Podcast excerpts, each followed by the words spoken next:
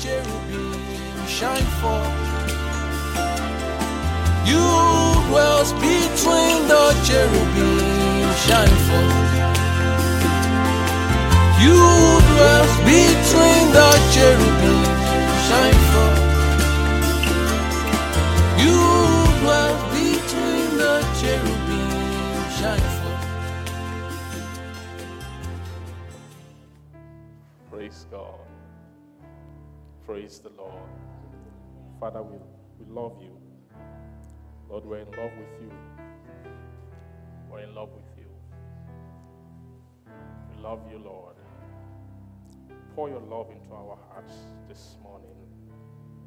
Help us to find more reservoirs of love, more deposits, more measure of love towards you, Lord. Thank you, Lord Jesus' name, amen. Okay, let's open our Bible to Luke. Let's see Luke chapter Luke chapter 14. Amen. Luke chapter 14. If you're there, say amen. Are you there yet? Okay. Let's just continue to read from. Um, I think on Saturday we read up down to, I think around verse 26 or so. Where I just sense in my heart we should continue with the same uh, thought and uh, just continue to see. Amen. There's so much in the the thoughts of Jesus. Um, Jesus Christ, um, while he walked on the earth, praise God. I was speaking with Brother uh, Tomiwa, and we're just speaking about Jesus, the, the wisdom about uh, with which he, he spoke, and, and we realized something that, you know, many of the books, like in the epistles, they were actually letters. So um, Paul took time by the Spirit to, to write. He had scribes with him um, who were penning down thoughts and, and all of those things. So uh, the epistle is almost like a, uh, a spiritual academic work of, uh, of an apostle. But the gospel is different. Most of the gospel are just everyday talk of Jesus, just going around, gisting with people, speaking.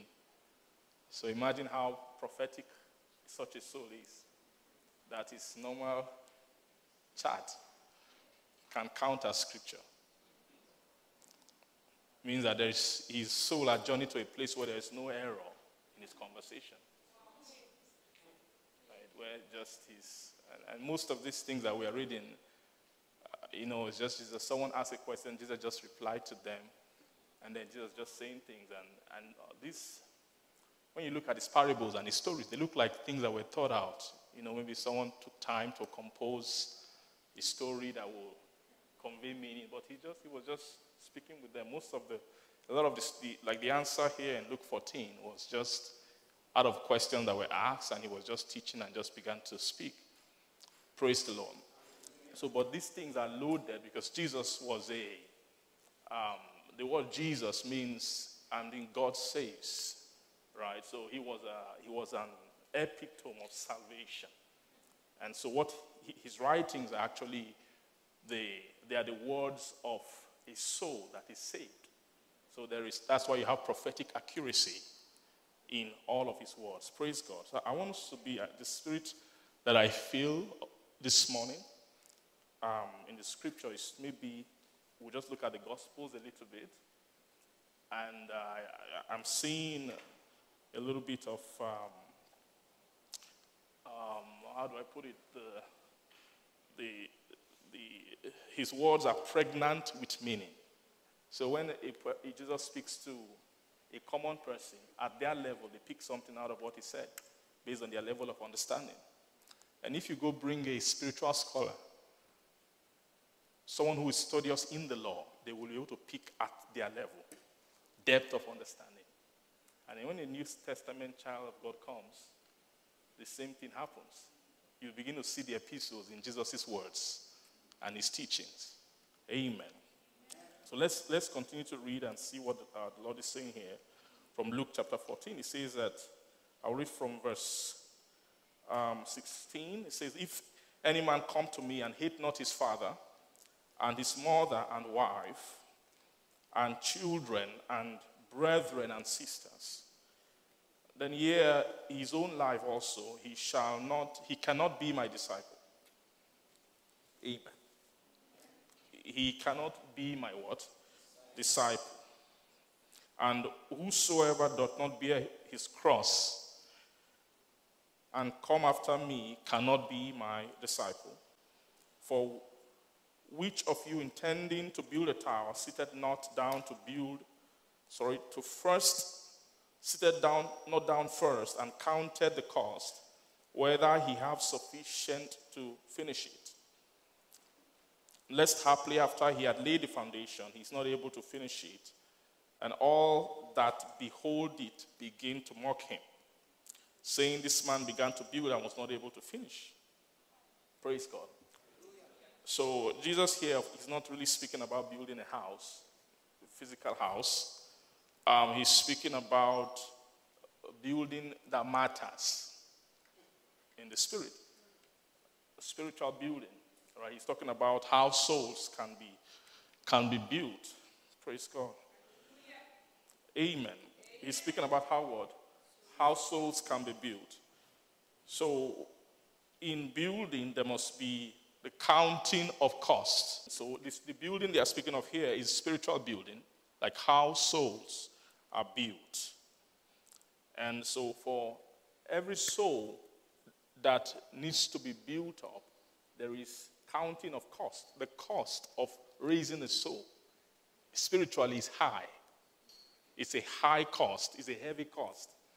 And so there's a tendency that when spiritual building starts, there's a tendency that the person who's building at some point will find that their resources are not enough.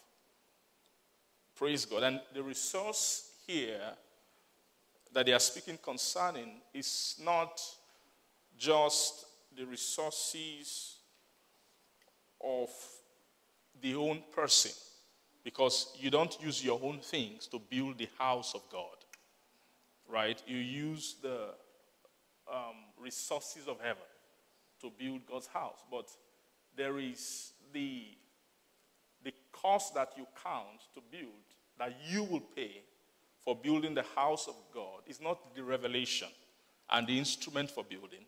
That God supplies that. Praise God. So it's not that you have to find out, do I have enough money to get revelation or anything? No. It is the cost. So, what is the cost that you pay? The cost that you pay is the laying down of your life. That one, God cannot do that for you. No matter the grace, all the grace that's available in heaven, let them bring all the graces down and they send all the angels in the second heaven to your house to stay with you. Amen. If you have not submitted to the laying down of your life in the way that is compatible with the design of heaven for development, the house will not be built. Praise God. So it means the thought of not hating father and mother and wife and children and brethren and sisters and even hating your life, that those things count towards the cost of the building of God's house. Amen. So, this thing here, it says, let's read it again. And whosoever does not bear his cross, come after me, cannot be my word, disciple. For which of you intending to build a tower, seated not down first and counted the cost, whether he have what? Sufficient to finish it. Lest haply after he had laid the foundation, and is not able to finish it, that all that behold, all that behold it began to mock him. So when the foundation of Christ is being built in a person, there is a level of cost that that will withdraw from the soul. So when Christ is laying his foundation, there's an element of, of your life that must be given. So your life is the payment that you pay. It's the, the price that you pay for the building to occur. The more of your life that is laid down, the more of your building that heaven can add to you. Does that make sense? So he says here that when he lays the foundation, after a while he discovers I don't have any more to give. No more resources. It means that someone can have a foundation of Christ laid, and then after a while, they realize that they no longer have capacity of life laying down. They can no longer lay down more of their life. Amen. And God, when it comes to your payment of your life, because your life is what you pay to God for His salvation or for His development. When you come to God, God, I want you to develop me. And God will say, okay, you have to pay me to develop you. The payment which you pay me is your life. I must take your life from you in order to what? Install my own what? My own development. So this, this idea of Christ here is talking about the, the counting of the cost. When you're counting costs, you're not counting the cost of the foundation alone. You're counting the cost of the building. Are you seeing that? You see why Paul, at some point, you say, I, I no longer count my life dear to me. Right? Before he could get to the point of Galatians chapter 2, verse 20, where he said that I'm crucified with Christ, nevertheless I live. Yet not I, but Christ liveth in me. Because before crucifixion, there is the carrying of the cross. Are you seeing that alignment? Praise God. So, Paul in Galatians 2, verse 20, is speaking from a point of a crucified position, which must have started, according to Jesus' revelation here, by a process of counting. It's a, the counting of the cross, of the cost, sorry. So if he counted his life dear to him, at some point he would not have, he wouldn't have gotten to the cross. Jesus Christ himself did the same thing. Jesus himself, who for the joy that was set before him, according to Hebrews chapter, chapter 12, praise the Lord, he endured the cross and despised the shame. So, because that joy that was set before him was an expectation that he had in his heart, that enabled him to lay down his life. Praise the Lord. So he's saying here that if less after he had laid the foundation, he's not able to finish it, and then all that behold it begin to mock him, saying this man began to build and was not able to finish. Praise the Lord. Um, so part of the teaching, the encouragement of the Lord is to is to gain, get the heart to buy into the attitude of laying down your life or counting the cost for your life. This thing is one of the hardest things to get believers to do.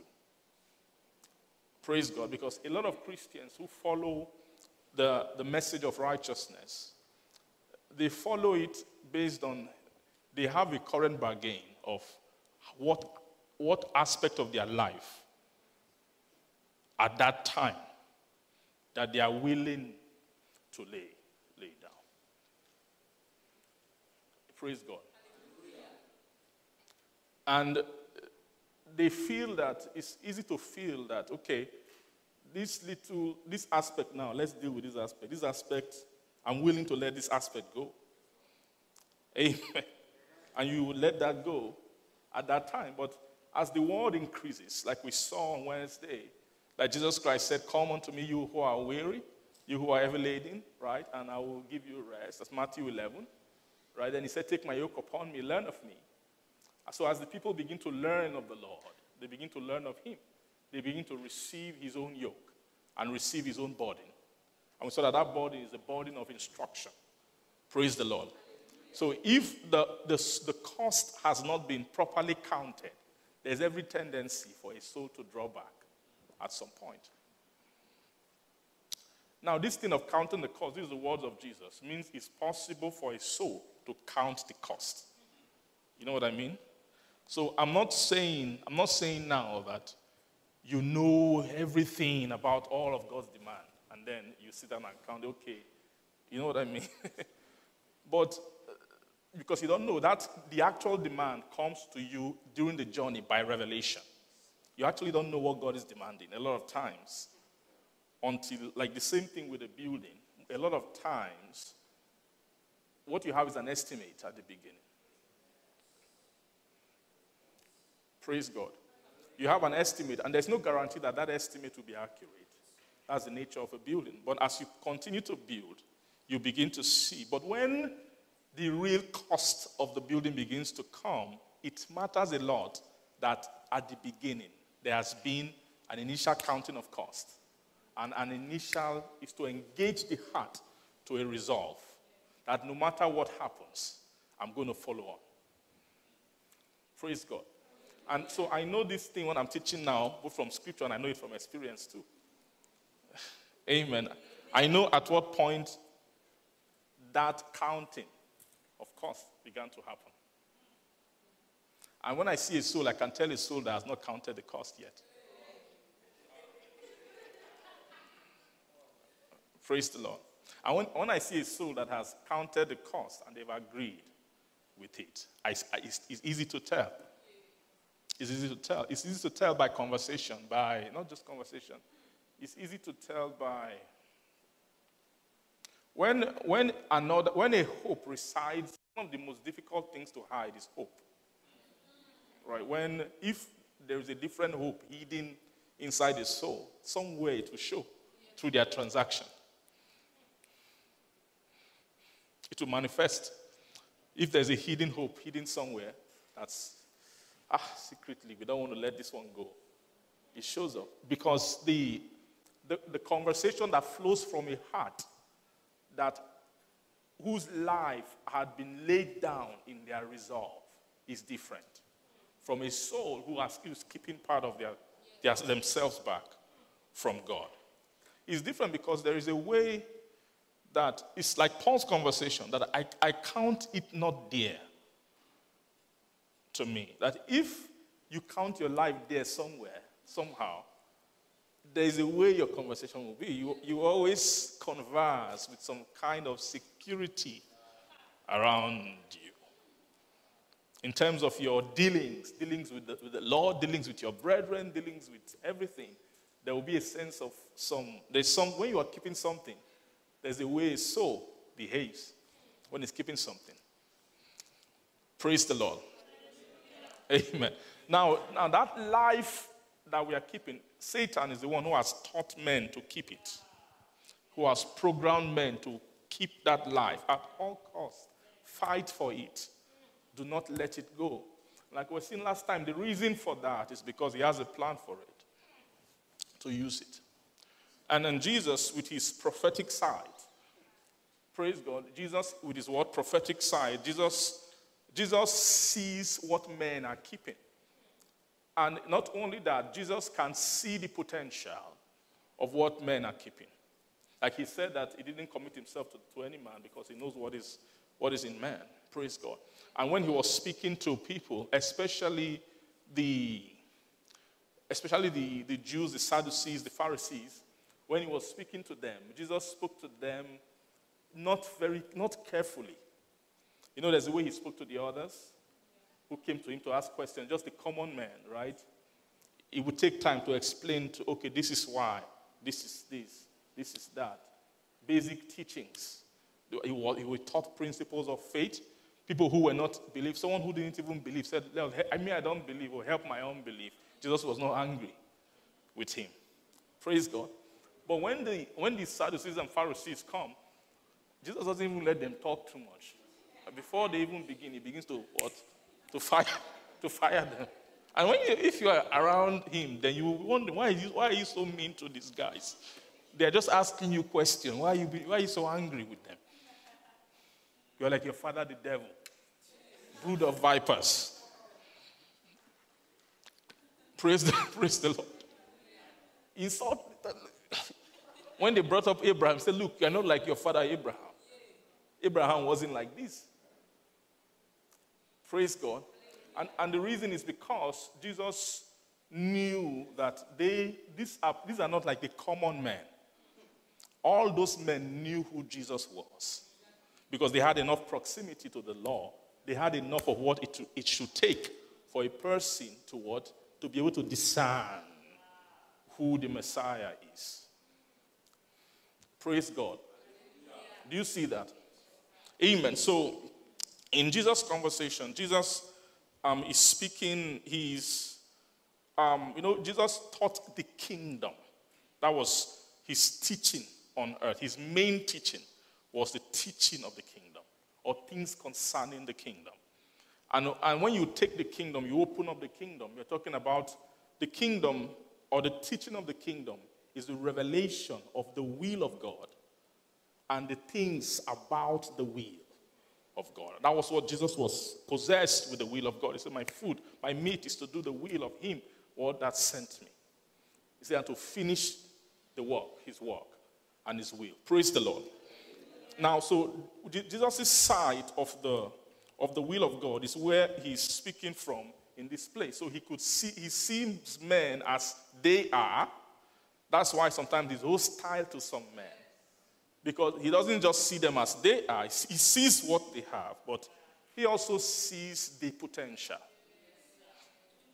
of men. Jesus sees the potential of men, all of men. The way, like he discerned Judas, right? He saw. How did Jesus know? Do you th- I, I, don't think it was mainly a vision. Maybe, maybe they played a video to him. Okay, this is the day of your betrayal. This is the guy that will come and kiss you and all that. Say, okay, I saw it in a vision. You're the one. That will. I don't think so. I think, I think as, as Jesus, Judas came around him, I, I'm sure by his conversing with his nature, right, by conversing with the nature of Judas, he, was, he could see, he could tell, he could extract deep, he could, he could plot the prophetic trajectory of those attributes, the nature of the man, and that this man is a devil. Have I not chosen you all and one of you is a devil? Praise God.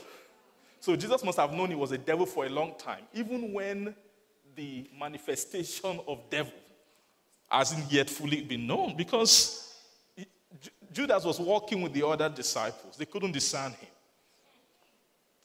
That means he was still behaving like them, doing things with them. They went out together, came in together.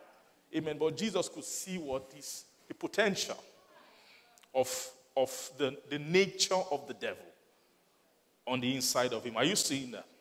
So when you when you see Jesus speaking here, you have to know that, that have that understanding about Jesus. Otherwise, you won't understand his words. That's why Jesus will boldly come and say, Except you hate father, you hate mother. Praise God, brother and sister. That seems like a very mean and wicked thing to say. Praise God. But Jesus is speaking because he sees that thing called father, mother. It's not what you see as father, mother, brothers, sisters. What, when he sees that thing, he's able to, he knows there's a good part of it from his walk and the way he treated his mother and everybody. You know that he respected her, he had respect for all those things. But he could see there is something inside that place that is a weapon of Satan. That it's just a matter of time it will mature. And when it matures, it becomes a monster in man. So every soul who will follow him must lay those things down to a point where even their life is laid down. Do you get that? They must, and then to, to be able to see what that thing is, to lay it down, it will take a lot of sight, you take a lot of revelation. Praise God. So here, Jesus Christ um, is, is actually speaking concerning, like the way we, we arrived here, we saw what um, was said concerning Levi, right? He said that, that he, he also, he did not regard his own descent, his own parents and all of that. In that, in that sense, when it came to aligning with the will of God, we saw same thing. You saw the same thing with the priesthood of Melchizedek. That that same attribute, right, in the book of Hebrews, chapter seven, said, having no descent, no, no beginning of life, no what end of this, but was made like unto the Son of God. Amen. Amen. So, so you realize that the, the reason for that thing is to why those things have to be broken is the, the inherent capacity of the natural side of men, amen, amen, to stand against the program of God. That was the reason why, at some point, God said the natural man is not good enough. We can't repair him, we can't fix him. We're not going to even try and do anything to him. We must bring another man. Amen. If at all, if there was any hope for the natural man, someone like John, Abba, John the Baptist, right? John the Baptist would have, the, the life he lived and everything, he would have been able to come into the kingdom, come and possess the kingdom. But he says that no man had had risen like unto John. But even the least in the kingdom is greater than John because there's something about the natural man. John was a John was a pure natural man who could who could align his natural soul. So John had a natural soul with which he was using to operate the spirit, operate the realm of the spirit or things that concern the spirit. I'm not talking about John's spirit man now. I'm talking about his soul. Are you following me? Let's be together, please. We're going somewhere today. We're talking of John's soul. Amen. John's soul was a natural soul, it was a living soul. But that natural soul, they took the natural soul into the wilderness and raised the natural soul in the wilderness using imparting weight and measure of spiritual essence into a natural soul. And he was able to carry it by God's grace and he was able to use it. But God, say, God says that that natural soul, amen, God will not trust the natural soul when it comes to his kingdom. God trusted John with every other thing. Every other thing, God trusted John. But when it comes to the kingdom, the kingdom of God is not compatible with the natural man. It's very, very clear that the point where the kingdom begins to open to it, so let's say someone gets born again. Of course, when they get born again, their spirit has become Christ, it's become the spiritual man, but the soul is still a natural man. When God looks at that soul, this is still a fully natural soul. God will never open his kingdom to that soul. Even though it's a Christian, the kingdom will never open to a natural soul. For the kingdom to begin to open, praise God, that soul must have begun to take leaps from his nature, praise God, or from the natural nature into the spiritual nature.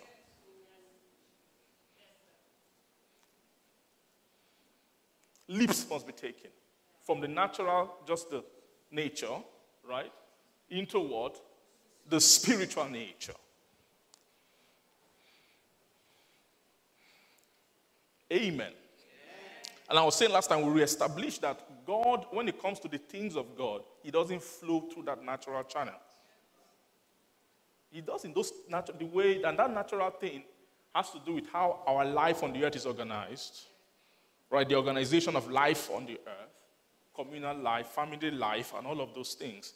Those things are established, they're actually almost kind of institutions that God has established upon the earth that men are born into. But there comes a time that God will say, These things are here, you can use them. Praise God. That's what he was saying in the book of John, chapter 17, that I'm not praying take them out of the world, no, but that you will keep them from the evil because the, the, in the world, there is evil in the world. Praise God. And the evil in the world is married to the natural order of the world. There is a natural order of the world. The way this natural order is not in some government house somewhere. The natural order is in your household, where you came from. Your, your family. Your, are you seeing that order of family? There are very few, very few, almost non existent, very few families on earth that have been able to climb out of a natural order into a spiritual order. Most families on, I mean, the, the order of life In other words, what life is the family designed and, and built to, to push, to carry? Praise God. You know, they say the family is the smallest unit of life. Amen. But that life that they speak about there is the natural life, the life that funds natural living. So the, the family is an organization that is meant to prosper that life. It's meant to take care of that life, develop the life, make, when you give birth to kids, make kids skilled in that life, and make them able to go and have their own family and continue that natural. Are you getting what I'm saying? And so it, a natural life is not bad. One of the main reasons for the natural, the God's creation of the natural order is for is for some kind of preservation. Amen. There's a preservation that the family gives. Praise the Lord. Which, if you are, you take somebody out of a family and they don't have a family, there, is a, there are things they will be exposed to that someone who is within a functional family will not be exposed to. Death can easily thrive when you break fully out of the natural order, but not by the spirit. Are you getting me? So when you go into the family and, destroy the family and you break down the family and, and kids go their own way and they don't respect their father, they dishonor their father and their parents and their mother and they do their own thing, that thing is of the devil. Because there's an inherent preservation of life which started from Adam, praise God, in that natural order. But when it's time to bring another kingdom, praise God, men should begin to, to move. You saw Jesus took that leap from the, his own natural order into what his what? Spiritual order. They came to a point where he was with his disciples. Sorry, he was with his disciples. And then they came to say, Oh, what your mother and your brother or someone, they are, they are looking for you, they are calling you. said, No, that my mother and brother and sisters are all these people who are listening to me. That so what it meant is the blood, the, the, the, the union, what was connecting Jesus and his disciples, not just the 12, who he called disciples, he said that if you continue in my word, then you will what? Be my disciple. And then you will know the truth and the truth. So those who are continuing in his word, his word binds the, the word. Praise the Lord. Hallelujah. Thank you, Jesus. Praise the Lord. The word creates the word brings, it, it, generates a different DNA in a soul. When without the words of Christ, you only have a natural DNA. DNA means your life code. When the word of Christ, the words of Jesus, he said, The words that I speak unto you, they are spirit and they are life.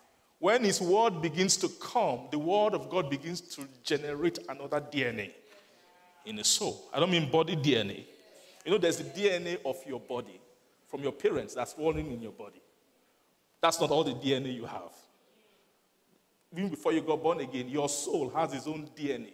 Every man has a DNA. DNA just means the coding of life, laws of life. Praise the Lord. So, so we start with that natural DNA, but when you begin to hear the word, the, the purpose of the word is to create another DNA, another code of life. And as the word begins to, to increase and begins to prosper in the life of a person, what happens? Another genealogy, another lineage begins to form. The lineage of the Spirit another order begins to form. And that thing, the word, the word increases as it increases and increases. The strength of that, that order, that genealogy begins to increase. After a while, it overtakes the natural one. The point where the, the power, the strength of the natural genealogy in a man of, of tips over the natural, the doors of the kingdom will open.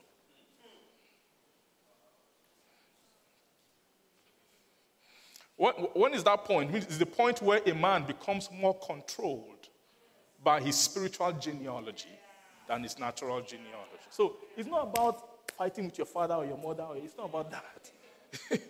you now discover that when you move into the higher genealogy, there is even more wisdom and power there to manage natural.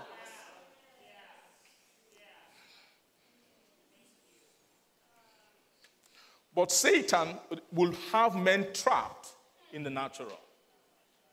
It's, the reason why he wants you trapped in the natural is not because he loves your family life, he loves your relationship with your father and your mother, he wants you to continue to live naturally well. No, it's because he, he has his own, he has his own, he has his own plans, which are against God, which that natural is the only thing that is disposed to his use. That's why salvation, men quickly crossing over, is the, is the, that's what Jesus came to do. That's the agenda of heaven. Make men quickly move from the natural into the spirit. Quickly move from the natural into the spirit. Because when you are, you stay in the natural, you are a candidate. Let me tell you, this is the honest truth. This is the honest truth. Let me tell you the honest truth. You know, in army, there are different levels. Eh? See? They're the ones they call recruits. I don't know too much about the army, eh? but I feel like those are the, the, the lowest level. Anybody who's staying in the natural, you're already recruited for the devil. That's at the some people have climbed further, but at the barest minimum, you are what? You are already recruited for him. Why? Because in the natural man lies the capacity to wage war against God. You can deny it all you like. You can say, No, I'm born again. I'm a Christian. I speak in tongues, all you want. But it's the truth. That's what the scripture is teaching. That's what we've been looking at. You have the capacity to make war against God. So these are the things that when Jesus saw men on the earth, these are the things he was seeing in men. He was just seeing, he's seeing candidates of rebellion against his father. Praise, are we seeing that? So let's continue. I just said all that to give us an idea of where Jesus is coming from. So he, in verse, so we're still in Luke chapter 14, right? Now in verse 29, okay, let's see, verse 31, he now says, Oh, for what king going to make war against another king seated not down first and consulted whether he be able with 10,000 to meet him that cometh against him with 20,000. Or else, while the other is yet a great way off, he sendeth an ambassage and desireth what? Conditions of what? Of peace. So likewise, whosoever he be of you that forsaketh not all that he had, he cannot be my disciples. Praise God. Are you seeing what they're saying here? That one king wants to go and make war with another king. He won't just go and fight war. Let's say another king is coming. You're hearing someone is coming to fight. And war is like the natural trajectories for war to happen. So the, the moment that, is, that begins to occur, before the time of the war get, arrives, you better think and say, okay, if this war actually comes right now, do we have what it takes to fight the war? And so take account. And if you discover you don't have enough, what should you do? Before the war arrives, quickly go and do what? Go and make peace. Go and make peace. Now, the devil doesn't like any kind of account. Don't let men take account. He doesn't like that. Don't, don't take account. Just keep living. Because why does why? Because he knows that if men begin to take account, they will begin to realize that they don't have what it takes.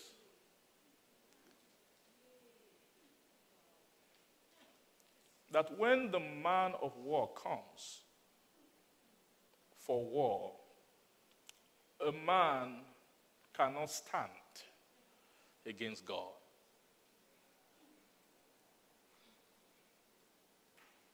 So this kingdom, these two kings here is talking about two kingdoms. And that, this war they are speaking of is going to happen. It's prophesied in the scripture. Like we are moving, in the end time, we are moving towards the time when men can no longer be in the middle anymore. because deception is, is falling away. Men are m- moving from just being believers, believers of what they don't know, like most Christians are. We believe in God, but we don't really know Him. Praise the Lord. To men who begin to be, to be more lovers and making choice concerning where they want to go and who they want to follow. But the devil doesn't want you to think right now ahead of time and calculate. Because he knows if a soul begins to take account of this thing, which is what to take account is by, this, is by revelation, by the scripture. That's how you quickly take account. How do you count? How do you, how do you try to count? This count is the count of the soul. Praise God. The count of what? Of the soul by revelation. Know, that was they must reveal to you who God is. The more they, they reveal to you who God is, the more you begin to realize how, how, how frail, how weak you are against Him. So if a soul counts by revelation, like if the scripture opens up and they begin to reveal who this man is, this man that the, or what am I saying, man? This God, although he's embodied in the stature of a man like Jesus, when the scripture begins to unveil who he is, men will begin to realize that, praise God, they begin to realize that there is nothing that can be done against him.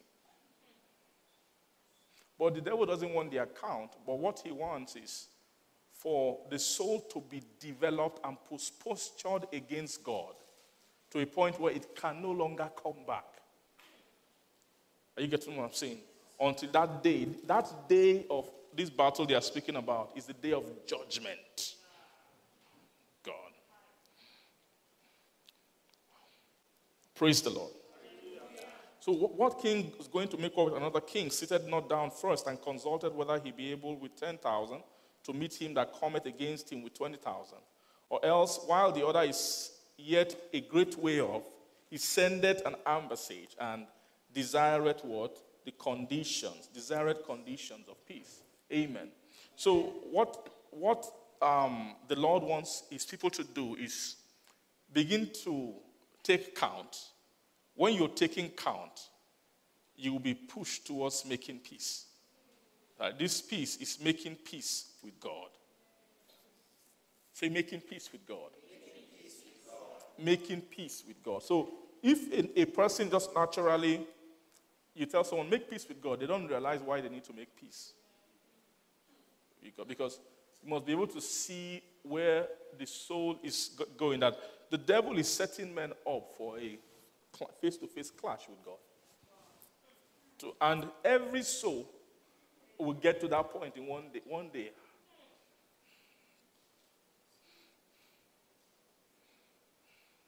Amen.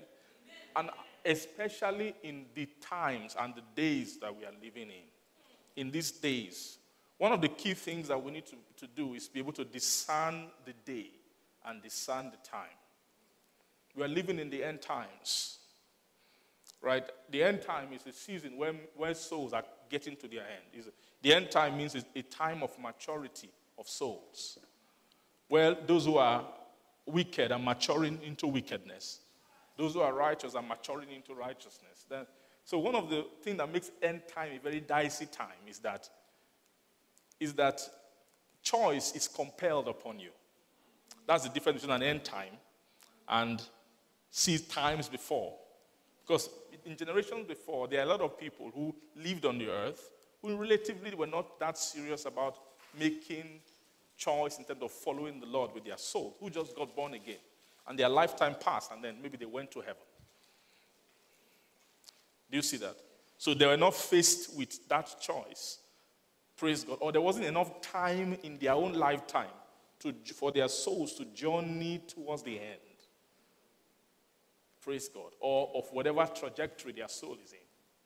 But in this end time, the end time is when there is there enough, there's enough presence and of the forces, of spiritual forces upon the earth. both forces of darkness and forces of light, that is, they are strong enough to drive souls to the end. That if a soul is just being wicked, little, he doesn't have what it takes to remain little, a little wicked soul. There's too much power of wickedness and darkness and darkness, light of darkness on the earth to, to expose the soul. It's, it's hard for a soul to hide in ignorance of just being a bad a little bit. Not being too bad. Just let me just be a little bad. Praise God. Just be a little, little you know, before some guys like, are like that. You know, you're a Christian, you're, you're not too serious about the things of God. You don't take it seriously. You just get born again and then you do your own thing. Praise God. And there are parts of the world that you like. So you, those parts of the world you like, you open your heart to them. And you are worldly in that sense. And, and a lifetime can pass that way. You don't make any advancement to the will of God. But nothing really pushes you farther into destruction or into enmity with God. Praise the Lord. But in this day and time, that can hardly happen because of this is the end time. Say end times. Is that any little bad or evil that you have, there are, are plenty powerful spirits that are willing to receive your little bad and turn it into a monstrosity. You can't hide anymore. You can't hide from you can't hide from rebellious nature. Nature that natures that rise in hatred, blasphemy against God. The thought of blasphemy, the heart of souls cannot be willfully closed against blasphemous thought. You walk out of your house, you engage blasphemous thought day and night. And souls have no defense against it. Men openly blaspheming the, the way of God and the name of God. Hearts joining into conversations that men were afraid, things that were abominations before concerning God and the person of God. Men are playing with those thoughts simply, easily. Things against God's order, against God's nature. You can't hide from it. That's the world we live in. Do you, do you get what I'm saying?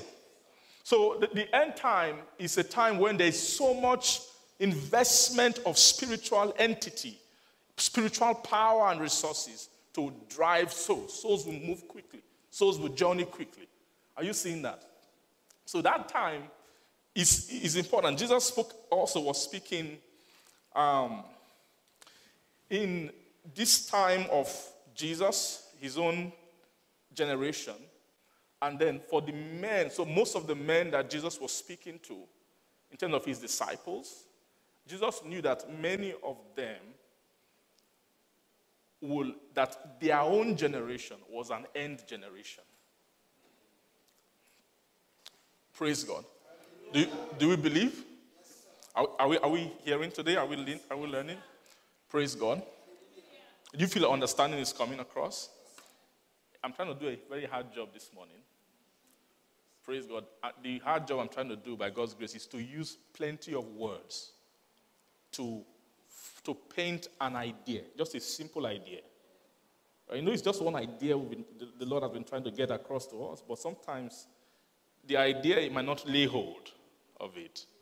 It might not really, you know, you just come, you know the scripture, peace with God and all that, and then you can quote it, you can summarize the message, but there's a way it to go deep, and sometimes you need words to really, really pray, praise the Lord, to really bring it home. Amen. Amen. Now, so Jesus is that generation, the generation of Peter, John, praise God, James, all those, those people who Jesus was speaking to. That those men were in an end time generation. That time was an end time. I you know, of course, end time now is not physical timing, right? It's not, you know. So end time is not, is not the way scripture puts it, it's not end of the world, end of existence. No speaking about the natural end. We're talking about the scripture speaks about end time for the soul. That's what the scripture speaks when it says end times. Praise the Lord. So, end times upon the earth is a time when there is enough investment of things, investment of resources. Praise God. Investment of light to drive souls to their end. Now, the reason why this happened here was why? Because of Jesus. Do you agree with that? Because of what? Jesus and the life which he began to live in the flesh. Praise God. The life which he did what? Began before Jesus Christ came, men were very, very ignorant, both in darkness and in light. Right? Men were very what? Ignorant, both in what? In darkness and in what? Light. When you meet a man on the street anywhere, he's an ignorant man. He knows nothing concerning what the devil is doing. He knows nothing concerning what God is doing. He's just a, a living in the pool of his natural life. Do you understand? Then suddenly a man came. The Lord brought Judas Iscariot, sorry, um, John the Baptist first.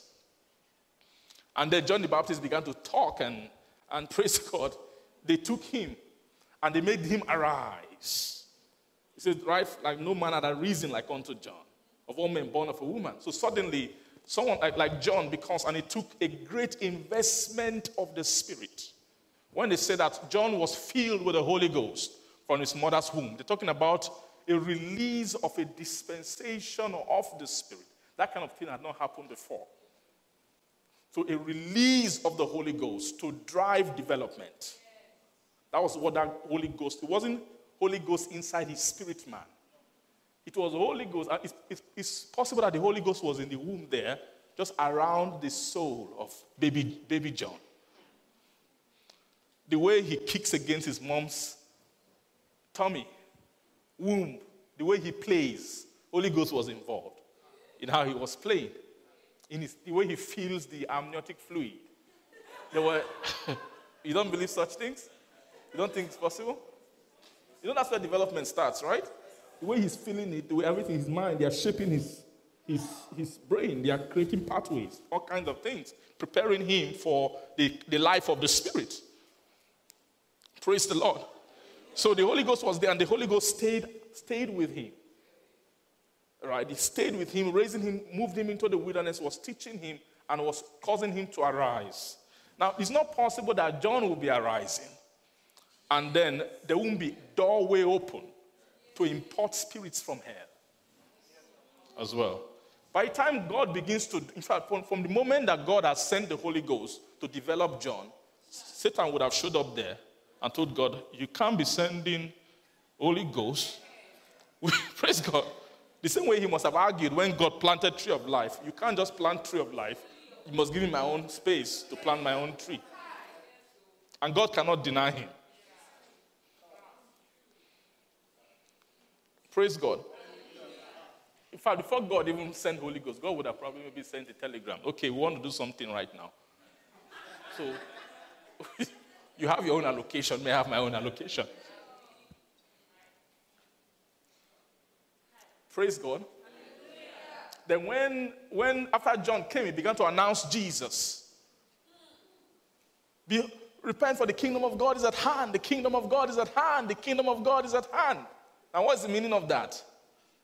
The kingdom of God, it means that a man is coming to whom kingdom will open. Right? And for, for such a man, for such a time to come, there are many things that are involved. It means that a man is coming who will soon arise.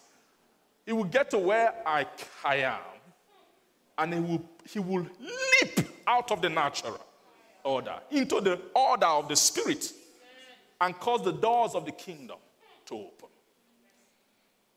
Now, all the resources it t- takes to do that, there's the resources of the Holy Ghost.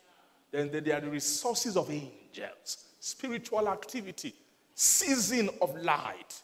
I believe, I believe angels' door was open for angels from heaven to begin to come, developing Jesus, developing Jesus, developing Jesus. Same thing, angels from hell, wherever he puts them, must have also come as well to bring temptation. Amen. So, as Jesus was being raised, demons from hell, and not just demons, wicked spirits from hell, were also, you know, I believe those Pharisees were about the age of Jesus. So who developed them? The- Their stature. They are hellish spirits. The, the other spirits.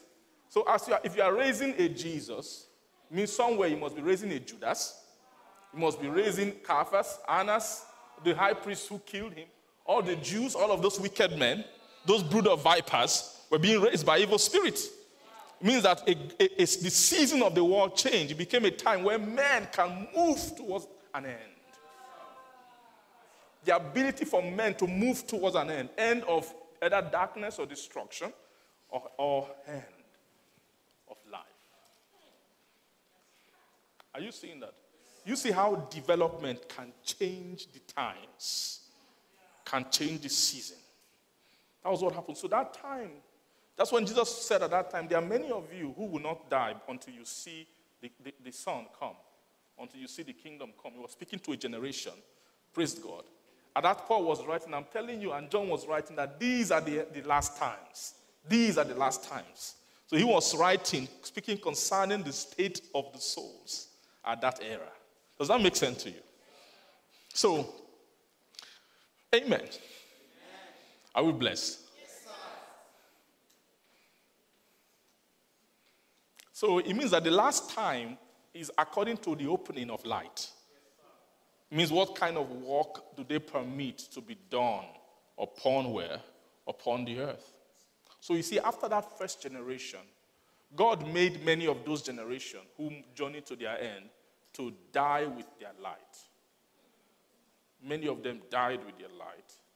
God allowed a lot of things to happen. God allowed the dark ages to come upon the church, where at that time a lot of light of the early church was buried upon the earth.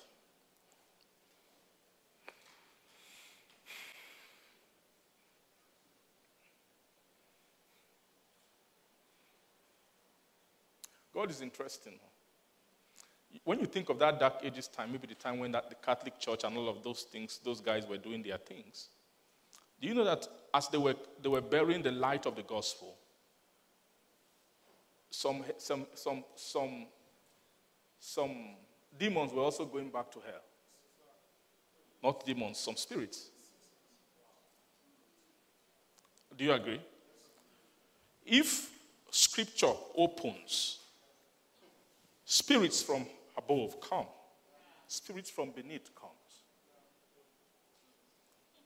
Do you get what? Because light, revelation, word is the currency by which they operate.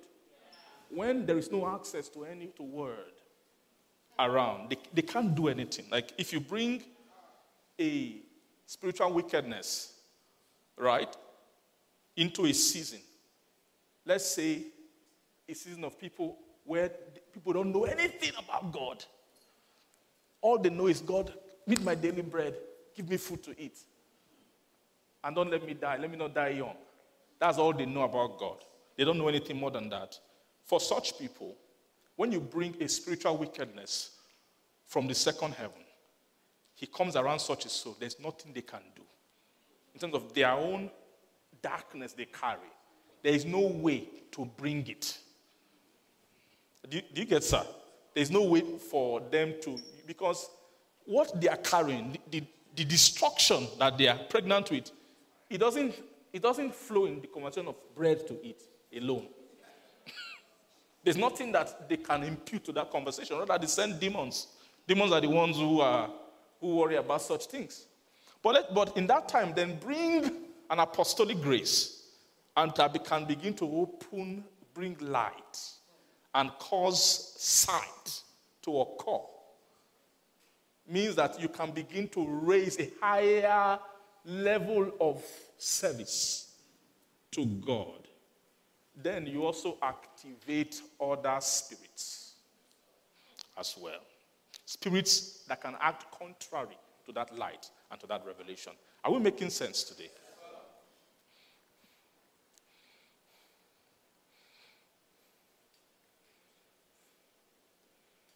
So, mere religious souls. Now you see, uh, amen. Oh. Okay.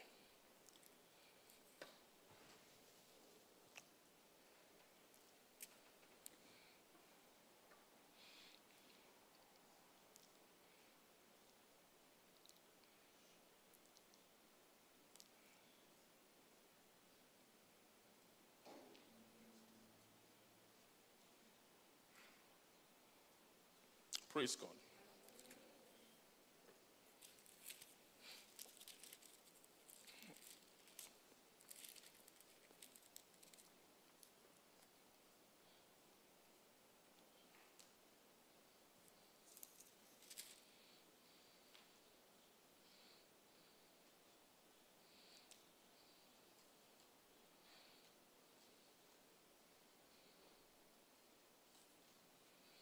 Father, thank you. Let's see a bit more of what Jesus taught.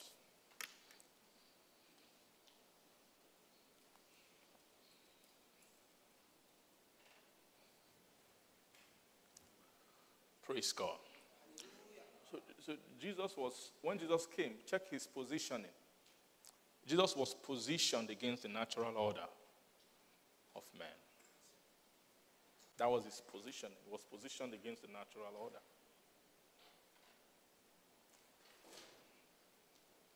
That's what he was saying when he, came, when he said that I didn't come to bring peace on earth, but I came to bring a sword. Jesus Christ said that. Jesus was, was teaching the same. Actually, he came to bring peace. We know that, right? He's the Prince of Peace. That's really what, if you want to summarize what he came to bring to the That was what the, the angel, even Gabriel, even said it concerning Jesus. That goodwill on earth and peace to man. That was what Jesus Christ came. He said he came and he preached peace to them that were far off. Praise God. So Jesus came for peace, but that's what he said, and it's not my peace, my own peace is different, not as the world gives. Now, the peace which the world gives, Jesus actually came to bring a sword against that peace. Amen. And any, any soul that accepts Jesus' message, but you don't accept the sword to touch the arrangement of peace that the natural life gives is not a complete acceptance of Jesus. Let's see, let's see that. Just, I think that was chapter 14. Sorry, chapter 12, right? Back. Praise the Lord. Amen. Luke chapter 12.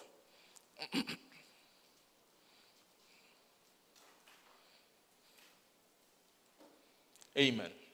You're there, say amen. Luke chapter 12, verse 49 says, I am come, that's Jesus speaking, right? That I am come to send fire on the earth. And what will I if it be already kindled? Say, but I have a baptism to be baptized with, and how am I straitened till it be accomplished? Suppose ye that I am come to give peace on earth. Means, do you think I came to give peace? I tell you, nay, but rather division. For from henceforth there shall be five in one household, in one house divided. Three against two, two against three. The father shall be divided against the son, the son against the father, the mother against the daughter, the daughter against the mother, the mother in law against the daughter in law, the daughter in law against what? Her mother in law. Praise God.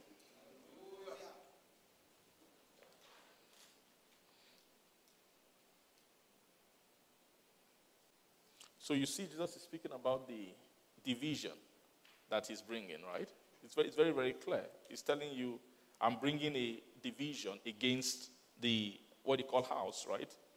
That henceforth. It means anytime I come, any, any, when you see a natural place, and this thing, it never fails. Never. Never fails. Bring Christ to anywhere there's a natural order. Things can never continue way they were.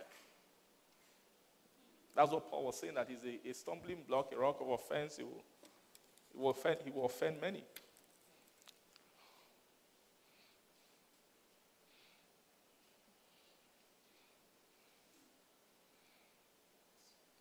When you bring Christ to any place there's a natural order, what happens?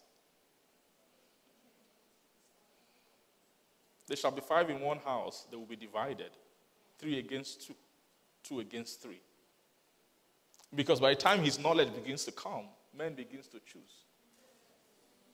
Men begin to, some begin to count the cost, some don't count the cost, some are not interested, some they don't like the conversation.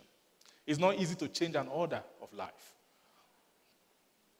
because of what it demands, because of what it takes. Praise the Lord. Because of what it what it actually requires from a soul.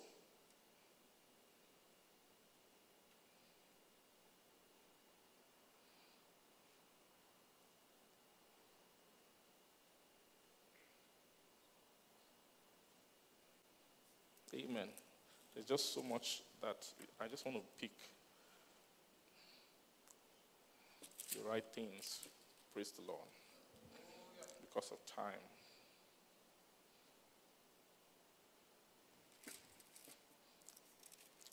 Amen.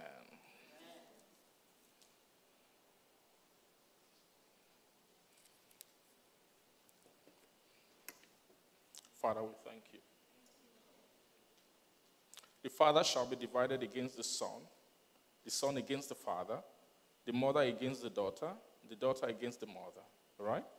The mother in law against her daughter in law, and the daughter in law against her mother in law. Amen. Read verse 54. It says, And he said also to the people, that when you see a cloud rise out of the west, straight away you say, There cometh a shower. And so it is. And when you see the south wind blow, you say, There will be heat and cometh to pass.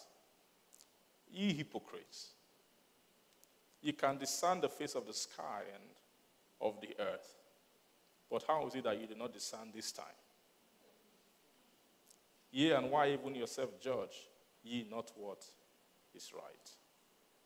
Praise God. You can discern. It means that you guys are actually liars.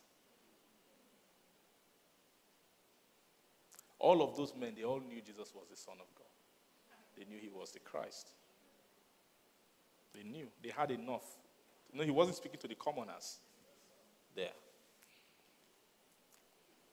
He was, so Jesus is speaking to people who, who can discern who he is, but are not willing to pay the price for what the implication, if let's say we accept now that this man is the Messiah, he's the Son of God, what does that mean? Can you, they, their head is not willing to begin to now think of what follows next.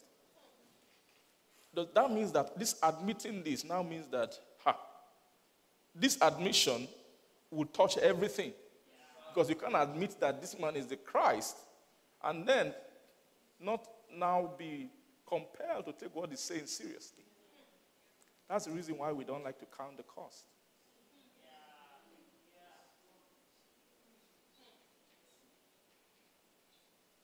It's easier to teach these things, to see these things as just, ah, well, well, this is a nice message. It speaks to me, it ministers to me right now. It's, it's blessing me. It's, uh, it's, uh, it's more, it's, it's rich. I can learn things from it. I can pick things from it. There are lessons that are good. It's good, you know, household, you know, ordering my life and all that. But to really come to terms with that these things are the express speakings of God. And the absolute claims of this word Sometimes we've not come to terms with the absolute claims of the word.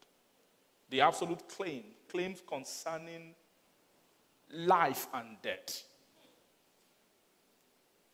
Claims concerning eternal life and praise God. Because when you when you discern the time, let's see that verse 58. It says, When thou goest with an adversary to the magistrate, as thou art in the way, give diligence that thou mayest be delivered from him, lest he hail thee to the judge, and the judge deliver thee to the officer, and the officer cast thee into prison. This is the same kind of thing just was saying in chapter 14, where he was speaking about the two kings that want to do in a trajectory of war, and then one should take, the, take a count and see if he has what it takes for that war.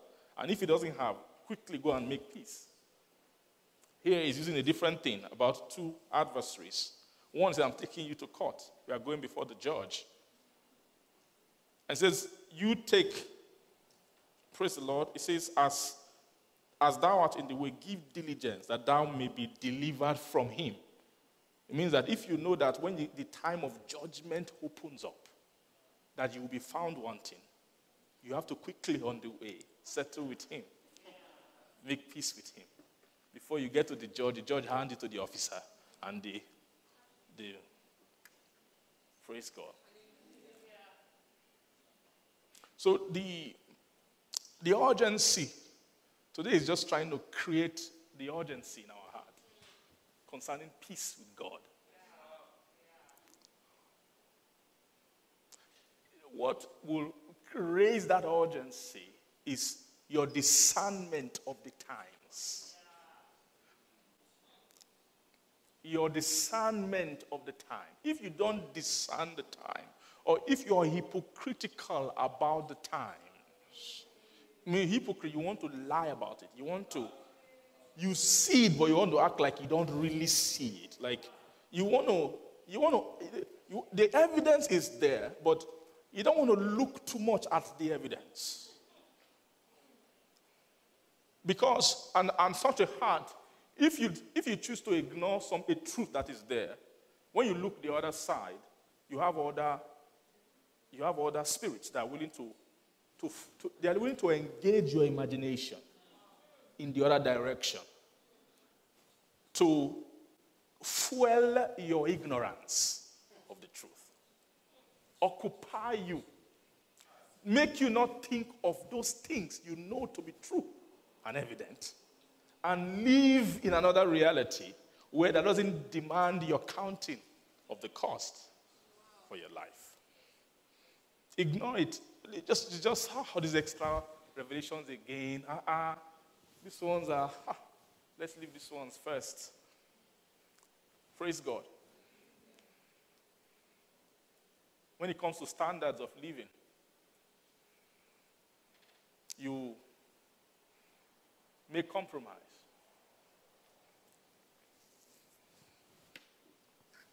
Some of us, most all of us are young here. Praise God. One of the greatest areas of compromises are our associations, our life, how we how we choose to, because this is a time of growth development for us. Right? And the most important thing to your development is your associations.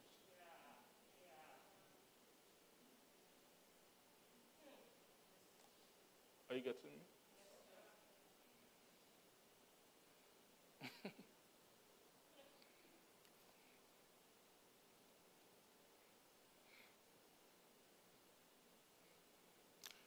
The when you willful ignorance, willful ignorance diminishes the diminishes the urgency of making peace with God. Right? When a revelation is coming, a standard is coming, you know that you are not aligning with this standard. But you are not ready to count the cost that it will take to align your life to that standard. You can apply the, the method devilish method of willful ignorance. Ignore it and face another place. And when you move face another place, you look, they show you another world where all those things are okay. Those things that are against the standard which the revelation is bringing.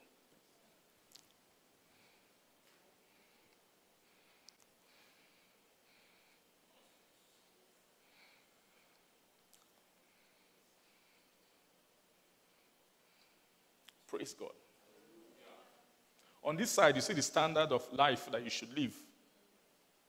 Many standards. Can two work together except they agree? No. When you see the dictates of this standard, it tells you, okay, if you are to walk with God, this is the kind of person that you can marry.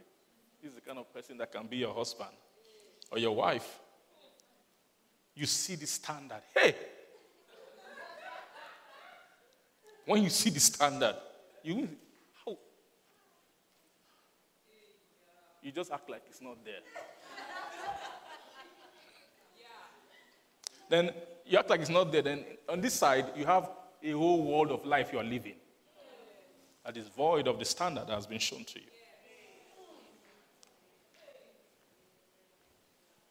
In this side, this other side that void of the standard, there is okay. You know, a boy called, oh, I, like you. oh, we just you know, we just we just vibe. Our soul just gels together. There's the way we flow. You know, we can You know, you're my best friend. The, are, you, are you seeing that, all those things? You just be, you be getting revelation. Ah, this, wow. I need you in my life.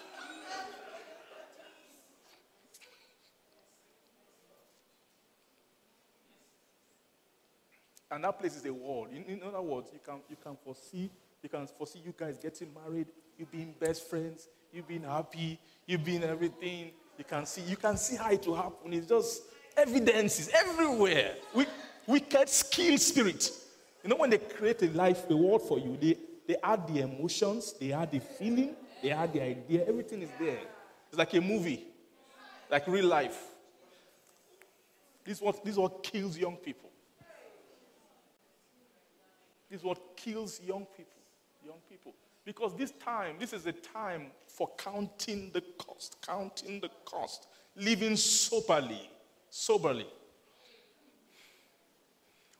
Opening your heart to heaven to furnish development.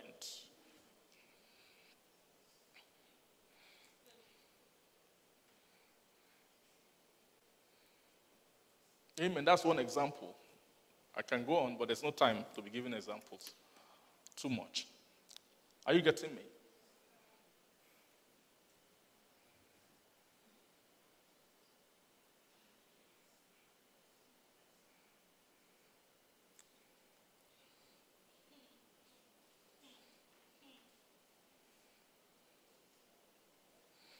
But what the Lord is saying to us is that this is not the generation for that kind of thing.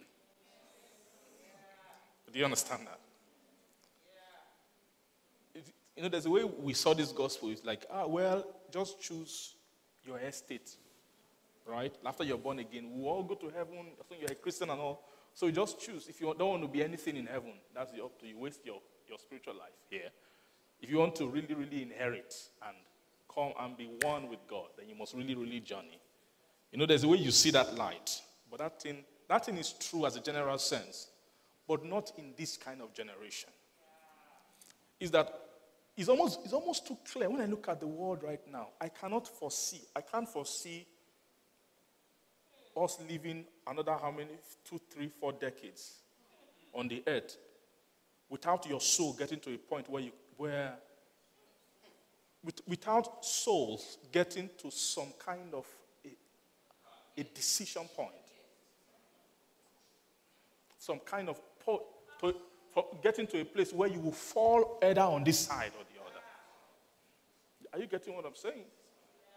And we are the ones who, who think, who are just thinking today. Because right now you can ignore the standard and you still have a way you are living. You can still come to meeting. You are still a, a brother. You are still and everything. But the, the spirit you are working with is planning for tomorrow. We don't even, you don't know the evils that will be in the world. In, in the next five years, you don't know what kind of evils will, will be in the world. You don't know if you can carry on the life you're living now right? You don't know if you can carry on the life, the compromised life you're living now, like this, for the next five, ten years, without you ending up at that time in full blown warfare with God. You're just assuming, you know, the way you feel right now, that ah, I can still muster up some little, I still love you somewhere. God, you know I still like you.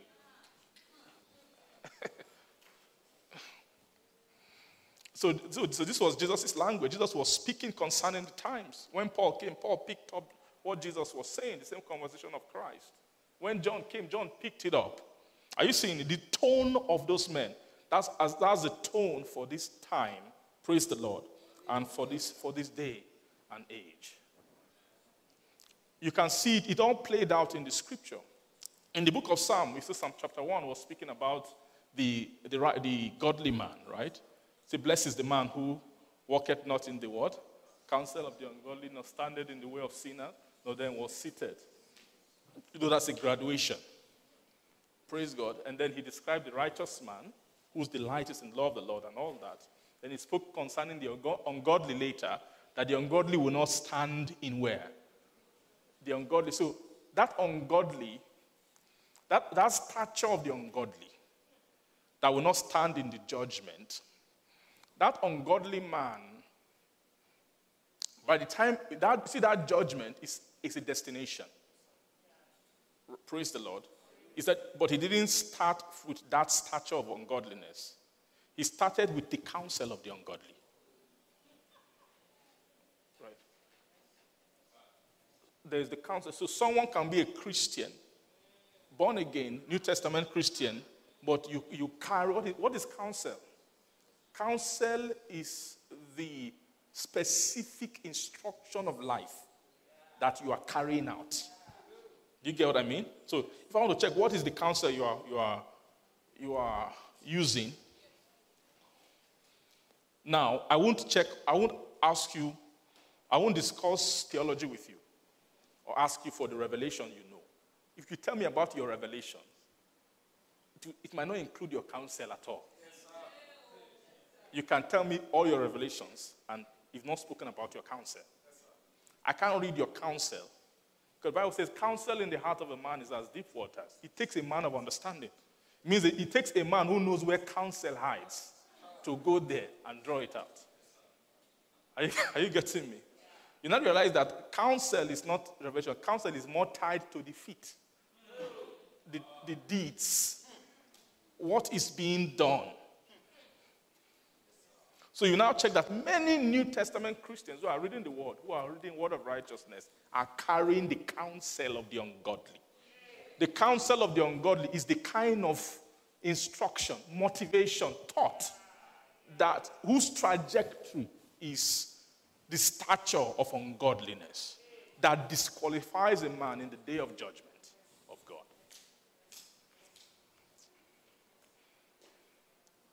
Does that make sense to you? Praise the Lord. Then you see that, that chapter 1 of Psalm now went into chapter 2 of Psalm. Praise God. Then when they moved to chapter 2 of Psalm, chapter 2 now began to, to now explain. See that ungodly counsel, that ungodly man who didn't stand in the judgment. They have, there is a, there is something, praise God. Let's, let's read Psalm, please. Now, when those men were walking in the counsel of the ungodly, they didn't know that what they were being prepared for is war with God. Eh?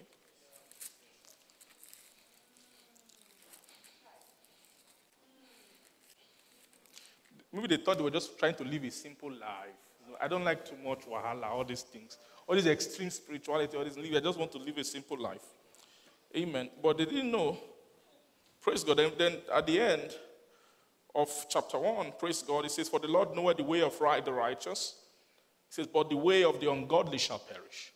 And this was one letter they were just writing. Later they separated it into chapters. Then the next thing he said, Why do the heathen rage and the people imagine a vain thing? So the kings of the earth set themselves and the rulers take counsel together against the Lord and against his anointed. So now you see these kings of the earth, who are they? These are the matured, ungodly men who started by just walking in the counsel of the ungodly. No, no nobody, nobody planned out to say, we are going to be kings of, of the earth to take counsel against God. It doesn't, nobody starts out that way. Are you getting me? Mm-hmm. So he says, Why do the heathen rage? The people imagine a vain thing. The kings of the earth set themselves, and the rulers take counsel together against the Lord and against his anointed. See, let us break their bands asunder and cast away their cords from us. Then he that sitteth in the heavens shall laugh, and the Lord shall have them in derision. Then shall he speak unto them in his wrath, and vex them in where he's. They said, I have set my king upon my holy hill of Zion. I will declare the decree. The Lord has said unto me, Thou art my son, this day have I begotten you. Ask of me, and I will give thee the heathen for thine inheritance. And then what? The uttermost what? Parts of what? The earth. For thou shalt break them with a rod of iron Thou shalt dash them in pieces like a potter's vessel. Be wise now, therefore, O ye kings, be instructed, ye judges of the earth. Serve the Lord with fear and rejoice with trembling. Kiss the Son. That word kiss means make peace with him. Kiss the Son, lest he be angry, and ye perish from the way, when his wrath is kindled but a little. Blessed are all that have put their trust in him. Praise God. So, say, kiss the Son. This is the time when they time to this is the time to kiss the son. This, that's what this message is beckoning you for. Come and kiss the Son until the, before the day of his wrath comes.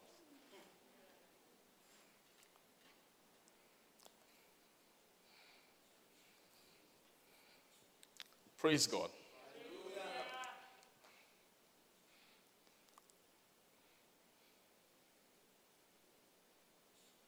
God's desire is for his children to dwell in peace with him. Because he knows those who refuse peace with him will, will fall into the ranks of the enemy. Praise God. There's a side of this message where we will declare just the love of God, the mercy, and all that, but this is not this, this one today. The Lord wants is warning us about something. Praise God.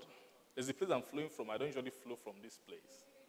But if I, I can't draw back from it, the Lord is speaking expressly. And, and I, I, believe this word is, I, I sense it is targeted at specific individuals. I believe. Praise the Lord. That is speaking to, to certain, there are certain bargains of souls that souls have made, souls who the Lord has, is extending his mercy to, who are bargaining with the truth. Praise God. Amen. But God's will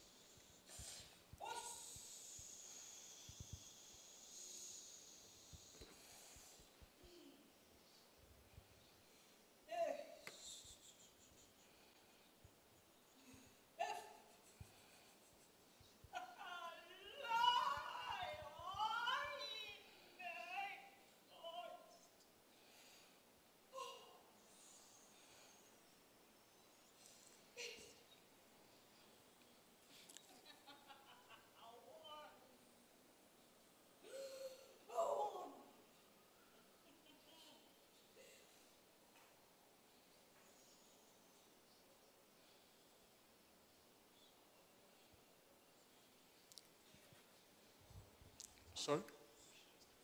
Okay, praise God.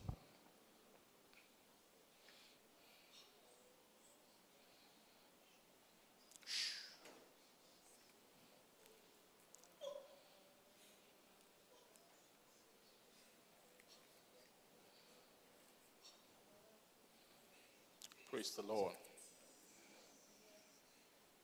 See, desire of God is for men to be at peace with Him.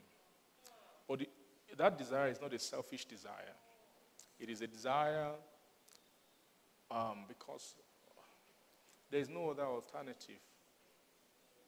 Amen. We saw in Isaiah chapter 32, 32 sorry, that, uh, you know, he said that my people shall, he said the work of righteousness shall be peace, right? And the effect of righteousness, what? Quietness and what? Assurance forever. Then the next verse began to speak about the habitation. That quietness and assurance forever. Praise God. Then it now spoke about the habitation of peace. Say, my people shall dwell in what? Peaceful habitation and what? And secure dwelling places. Am I correct? Sure.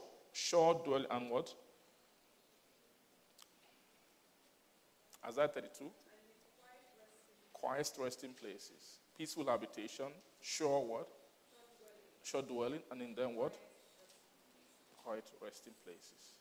Peaceful habitation. Sure dwelling. Then quiet what? Resting place. Now, quiet resting place is when a soul has got into a quiet resting place, that is, the soul has come into eternal life. Right? A short dwelling is everlasting life. Right? Everlasting life is the sure life. Sure means it is it's lasting. But the peaceful habitation is the what you call the habitation of peace. The word, the habitation of peace is Zion. Zion is from where the people graduate into everlasting life. Praise God. So the habitation of peace, the word habitation of peace, or peaceful habitation, is actually is the meaning of the word Jerusalem. Right? Or he called it the city, like Mount Zion, the city of the great God. So that city is the, is the habitation of where? Of peace. Mount Zion or Jerusalem. Jerusalem is the, is the city of peace.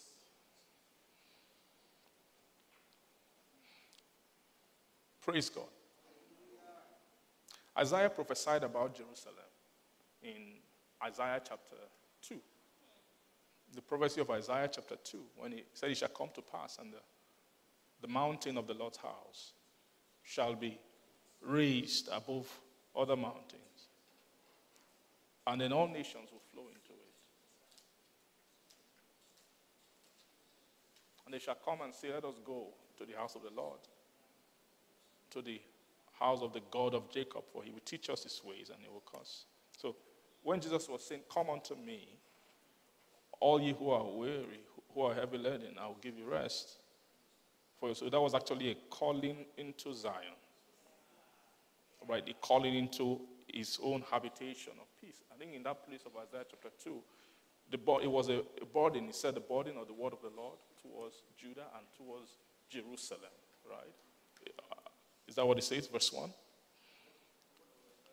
Okay, the word of Isaiah. Okay. Okay, let, us read it, please. I'm sorry. Let's just go. Isaiah chapter 2.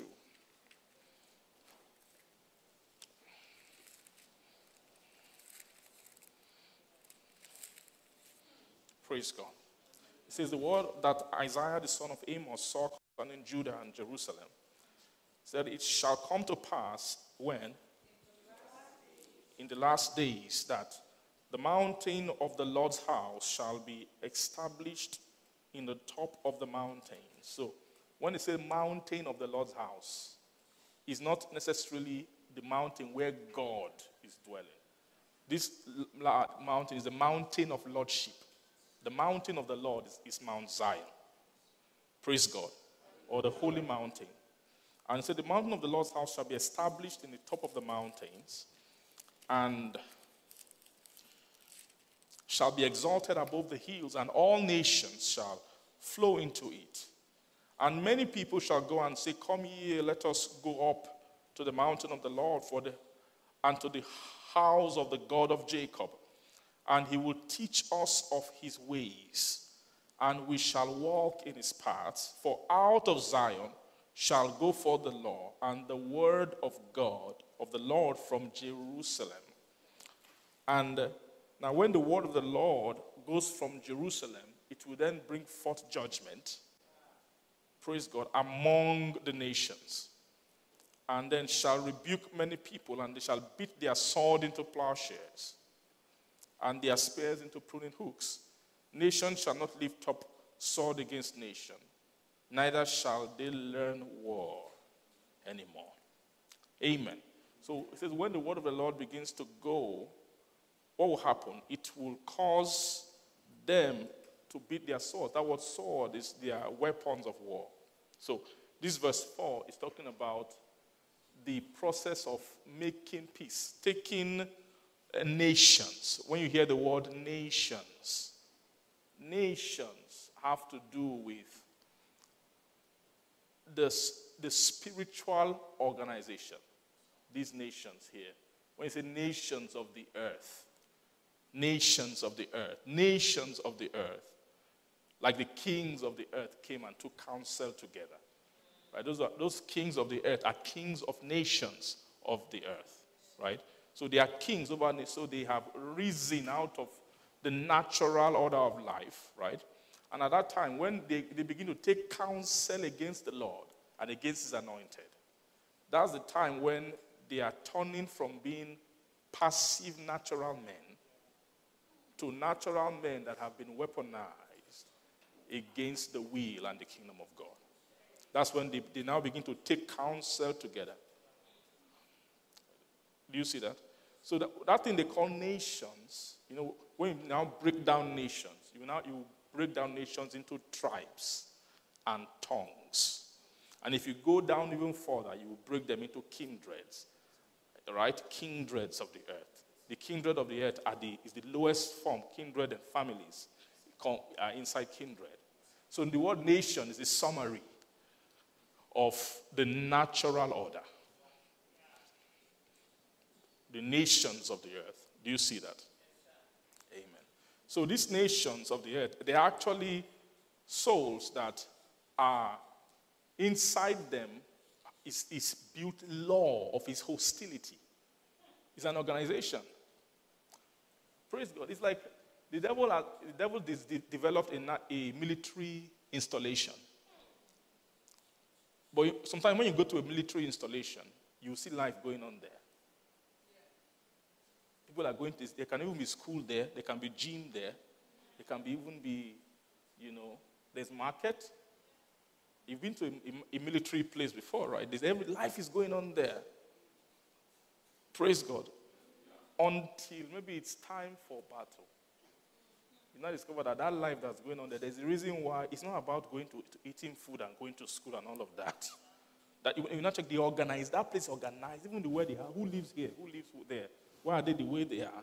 Is that it's actually a, a, a, an organization that is, is a life going on, but it's, it's developed for war, for battle. The natural life is a program that when that time comes, you will see the, the, the frame of the framework of the natural life begins to rise as an army against God. Men who chose this, who said they don't want to be spiritual, they just want to be natural. We, we don't hate God, we just like natural life.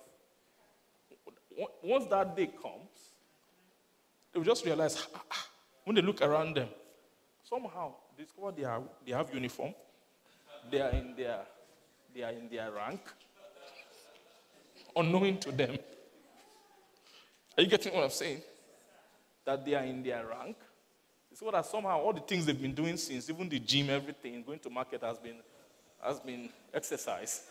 That they've been they're equipped for the battle. They have all the skills for the battle. That's what the natural life is. That's why Jesus took his stand against it. That there's somebody else really controlling it. And, and it is a, uh, is a tool for developing men in a certain way. You saw that, like we saw it at the beginning through Moses and the Israelites. Is that they, why, even though they were in, in Goshen, there's something about Egypt that was in, within them. That even as they were arranged in their own kindred and all of that, praise God, that by the time the order and the rule of, of God through Moses came, they discovered they already had formation to resist him. They didn't have to now quickly organize, hey, how do we, uh, how do we rebel against Moses? No, no, no. There's already, had the order. The head of this family is already there. He's the one who speaks for the family. They gather together, they send, they send them to Moses. And that's why the only tribe that God was able to pick from them was a tribe who was able to ignore those channels, that organization of nature. Praise God. He said unto his father, I had not seen him, and all of that. You get what I'm trying to say?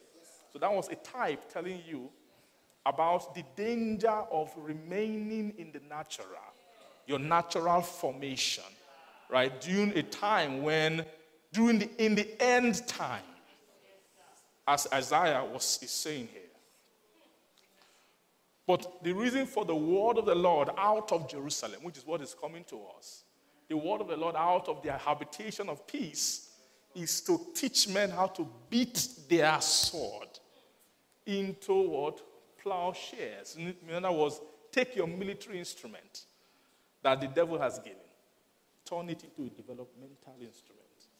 You know, the plowshares and the pruning hooks, for development of agriculture. This agriculture is actually the, the husbandry of God.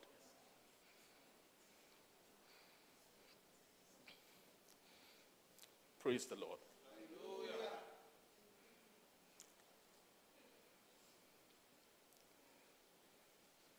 Souls who refused to bid their own shares sold into plowshares and all of that. We saw their end in the book of Revelation. The Revelation archives it properly, right? Revelation chapter 14 was where the Lamb showed up with 144,000 of his saints Praise God. Those who had followed the Lamb whithersoever he goeth. Those who are those people, they are those who were redeemed from the earth. In chapter 14 of Revelation. Am I correct? They were redeemed from who? From where? From the earth. Means they were redeemed from their tribes. In chapter 5 told us more about that redemption. Explained it. Praise God. Say, Thou hast redeemed us by thy blood of Revelation chapter 5. When the song came, after he took the book out of the hand of him that sat on the throne, and they began to sing in heaven. Say, Thou hast redeemed us where? Unto God by thy blood, what? Out of every kindred and tongue and people and nation. So that redemption is redemption from the natural order of life. How did he redeem? By thy blood. What is the blood? It's his testimony. It's the word. It's the instrument of peace. Praise God. So, so chapter 14 was now showing those guys who have been redeemed from the earth. And that place he called them, so in that same place, he said, These are those who were redeemed from among men. They were redeemed from among men. You have to be redeemed from among men. You have to be redeemed from among where? Men. This is the real gospel. Any gospel doesn't touch the redemption from among men. Any, any gospel that teaches things around your, your union with the, the natural life and help to facilitate it is not yet the gospel of Christ. When the gospel of Christ begin to come, it's coming. I'm coming to bring a sword. The sword means it will tamper with those alignment. If in your life the word of Christ yet is not tampering with your life, means it's not rotting redemption yet from among men. You need to press in further into the gospel. So in chapter 14, you saw those people who were redeemed from among men. Then after that redemption, towards the end, they casting the sickle. They casting the sickle to, re- to, to reap the earth. That was the triggering of, this, of the season of judgment upon the earth that opened up from chapter 15 and chapter 16 of Revelation. Chapter 15 and 16 of Revelation is the unveiling of the, of the what the wrath of God. That's where the vials were opened.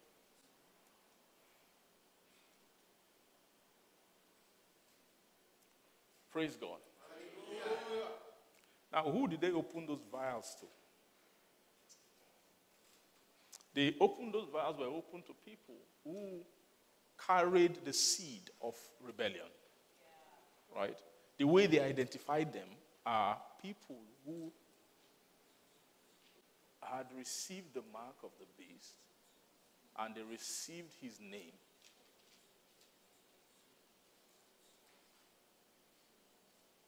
People who were not able to reject his name and his mark. What's the, what's the symbol of the, the mark and the name of the beast? The mark and the name of the beast is a, is a sign or a count of enmity with God that is still inside of souls. In chapter 14, we've seen that, that it will be granted unto him to make war with the saints and to overcome them. Those saints who will make war with is to gain their full allegiance because there are still things in them. Praise God. People who neglected to make peace in the day of peace in the, this day of Isaiah chapter 2, when it's time to beat their swords into plowshares and all of that, they refuse that time of visitation. Praise God. They begin to, they, they, move, they were the, the people who fell prey in that, in that time of uh, Revelation chapter 13. Praise God. So the name of the beast, the mark, is a name of blasphemy. Right? That's what it says is the name of what? blasphemy, who blaspheme God, they blaspheme God, they blaspheme his temple. Then they blaspheme them that worship. Who are them that worship in the temple? They are peacemakers of God. The attitude, the attitude of, of blasphemy of peacemakers. Some of us have that attitude. Secret is there inside of us. When you see a soul not minding all the things you mind, and instead is putting all his energy into making peace with God, you there's a, a secret thing there that doesn't like that kind of thing. Are you better than us? Why are you being too much? Why is your own extra? Why is your own different? It's a, it's a little thing. You see, whenever you detect such things in you, it is a seed, an evil seed that must die.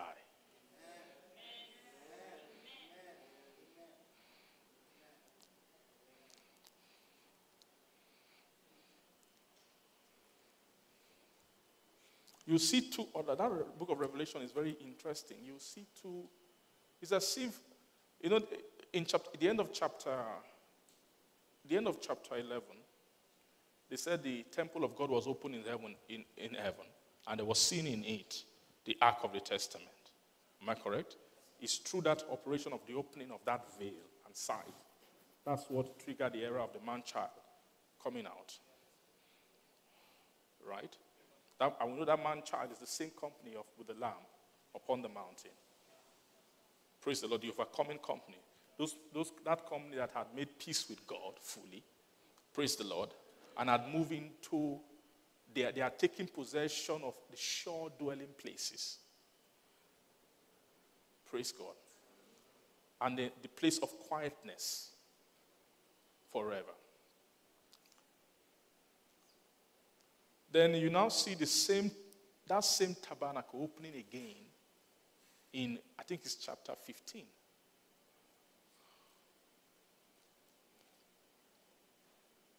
At first, it opened for the receiving of peacemakers. That place will open twice. The first time it will open for them that are that come in peace. But those who are, who are not coming in peace, they will still be journeying and they will still get to that place. It's not optional. What is moving journey is the, is the unveiling of the testament. Whether you like it or not, you see this testament will continue to open. You say, oh, this is becoming too much, it's too complex. Why does it have to be that complex and complicated? You get angry and you go home, it's still opening. Your anger is not stopping it. The more angry you are, the next day, more another, another thing is opening. They won't even pause to say, okay, let's wait, let's see, let's see if we can carry you along. You know, let's see, is there any way we can? No, no, don't, don't make it go too high. Not. Let's come back again and let's see how we can. Please, can you don't be angry, please. They don't have time for that. As you are getting angry, the revelation is making you angry. You say it's too much, no wahala. It's still coming. It's going to continue to flow. You getting what I'm saying? And as it's opening up, your world is changing. Don't let your world be changing around you and you are just there, not changing. You need to find your place, fight for your place. Choose in this life what, what do I want? Choose it. Take count. Count the cost. Be deliberate. Choose it. And once you count the cost, go for it. Don't hold back. Go with everything. God likes, see that lukewarm, if you are neither hot nor cold.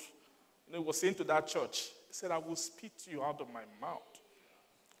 Because I know if you are neither hot nor cold, I know that you're actually cold.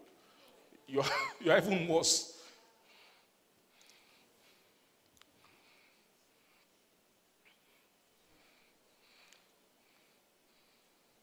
Praise the Lord. So you see in that, in that revelation, I think it was it chapter 15, I think. We're about to close now.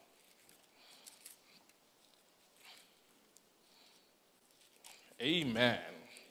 I'm sorry, is this a sad message? Please. Please, um, bear with me, okay? I didn't try to come and make everybody sad. Um. I'm just, praise God.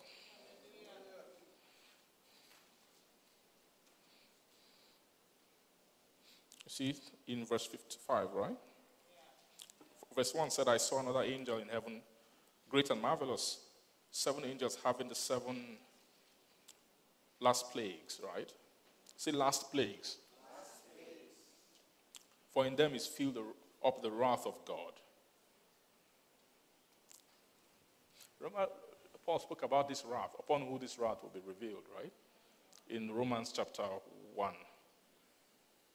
After he spoke, he spoke about just living by faith. Then he now said, For the wrath of God will be revealed from heaven against the what? Unrighteousness and then what? Ungodliness of men. He now, he now qualified them. Who are really those men who will encounter this wrath? Who hold the truth in unrighteousness. Why? For what? That which may be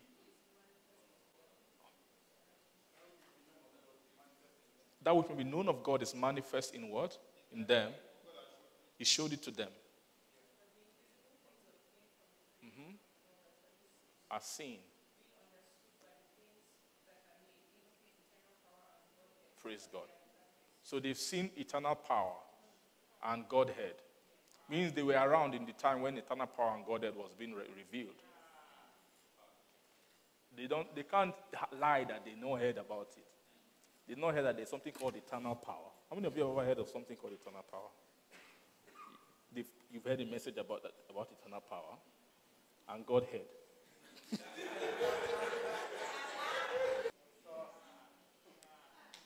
All these things is not from one generation after you've gone. No, we are actually in our time. You know, sometimes when when you, are, you enter the time of the prophecy, it's hard to agree that this is our this is our time.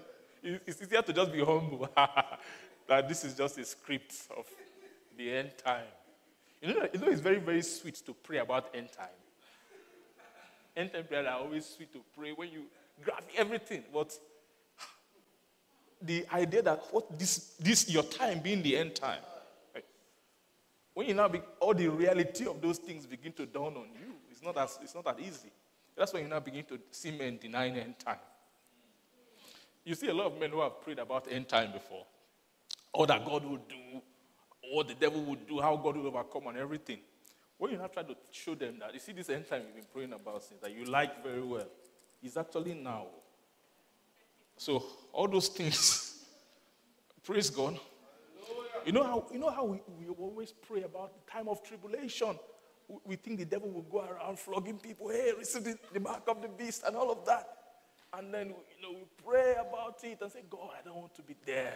I want to choose your ma- your name and all of that. And there's a part of me when I was even young, ah, I was picturing my, my mind, how if I'm living in that time. What, what kind of strategy will I use? to make sure that no matter what, I will, I will never get that mark. But there's a way you, you think of it as future, far away.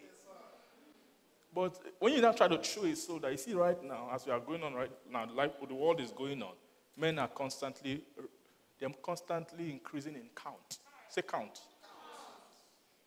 In that count of 666. When you tell a man, you see your, your count is, you have a count. Too. Oh you actually have a count. Maybe own might be 25 right now.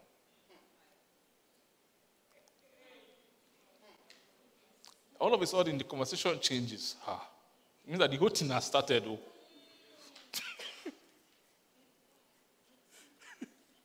means that right now, what I'm doing is counting in my nature.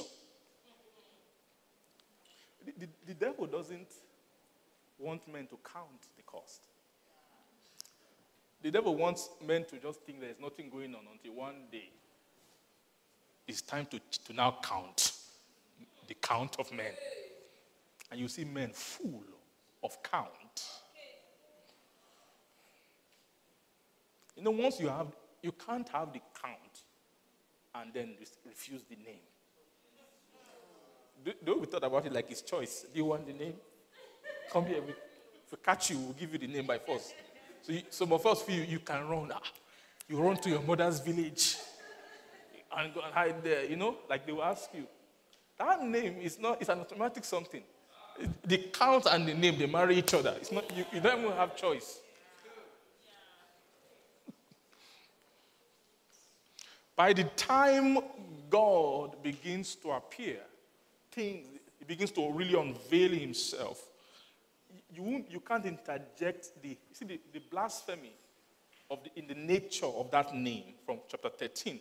Blaspheming God, his, his throne, his temple, the worshippers, is an instinctive blasphemy. It's just something that someone will find on the inside of themselves. Praise the Lord. So in, in chapter 16, chapter 15 of Revelation, praise God, in verse 5, he said, And after that I looked and behold the temple of the tabernacle of the testimony in heaven was what? Was open. Right? In the end of chapter 11, verse 19, it says, And the temple of God was open in heaven, and there was seen in temple the ark of his testament. So it's the same kind of operation that will happen. The same thing that happened in the, in the season, that's happening in the season of the development of the sons of God. Men who have made peace with God, when it's time for them to enter into their everlasting rest, then after a while, the same kind of operation of the tabernacle of the testimony is open. And then you now see the beasts coming out with the verse 7 and one of the four beasts gave unto the seven angels seven golden vials full of the wrath of god who liveth for what? Forever and then what? And ever. And the temple was filled with the smoke of the, from the glory of god and from his power and no man was able to enter into the temple till the seven plagues of the seven angels were fulfilled. Amen. So the same testimony that unveiled the man child, which is the overcoming child, right, is the same testimony that will do what? Unveil the plagues. Praise God. These plagues that are coming are they're actually the wrath of God that will be revealed from heaven against all unrighteousness and all. If any man carries unrighteousness and they refuse to turn from unrighteousness, the destination, that unrighteousness will collide with the wrath of God. Praise the Lord. And the, and the devil is the reason why he's raising unrighteousness. unrighteousness leads to ungodliness, right? And the purpose for the ungodliness is to make a soul have a stature to stand and resist what? They resist the revelation of what? Of the wrath of God. So, one thing you see is that the seasons must change, the time must change. But what that time means to a soul depends on what state, what are they carrying, what's the content of the soul. Is it righteousness? or is it unrighteousness? Praise the Lord. Now, there's no time to read chapter 15 and 16, but you now discover that chapter 15 and 16, these souls here that this wrath were revealed against, after God poured all the wrath, sorry, the plagues and everything, at the end, they refused to change. They were still cursing God. They were still cursing God. They were still cursing God. Why were they still cursing God?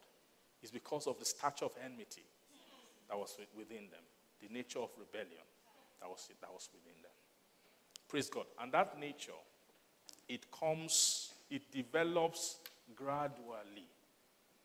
Anytime the truth comes and the soul holds that truth in unrighteousness, refuses to allow the truth to, to the righteousness to result in the peace, right? that is supposed to bring about, according to Paul. He refuses to work out peace. You don't handle that revelation and follow it until it produces peace in that area. Amen. All of any time a soul deals that way, you are training your soul for what? Warfare against God. Anytime a standard is revealed concerning something, you, I mean, a, a scriptural standard concerning a righteousness of God that you are supposed to obey or submit to. you willfully ignore it. You will ignore the revelation. You don't follow it. It beckons to you. You ignore it. You put it aside. What you are doing, you are feeding the strength of enmity with God. That's what Satan does to men. Are you getting me? It is, it is by that, the hardening of the soul. Remember, I said to you that there are spirits that don't have work until the testimony open. Right? Their work, their real work is in men's reaction to the word. If the whole world, the world is closed, revelation doesn't come, scripture doesn't open, they can't do much.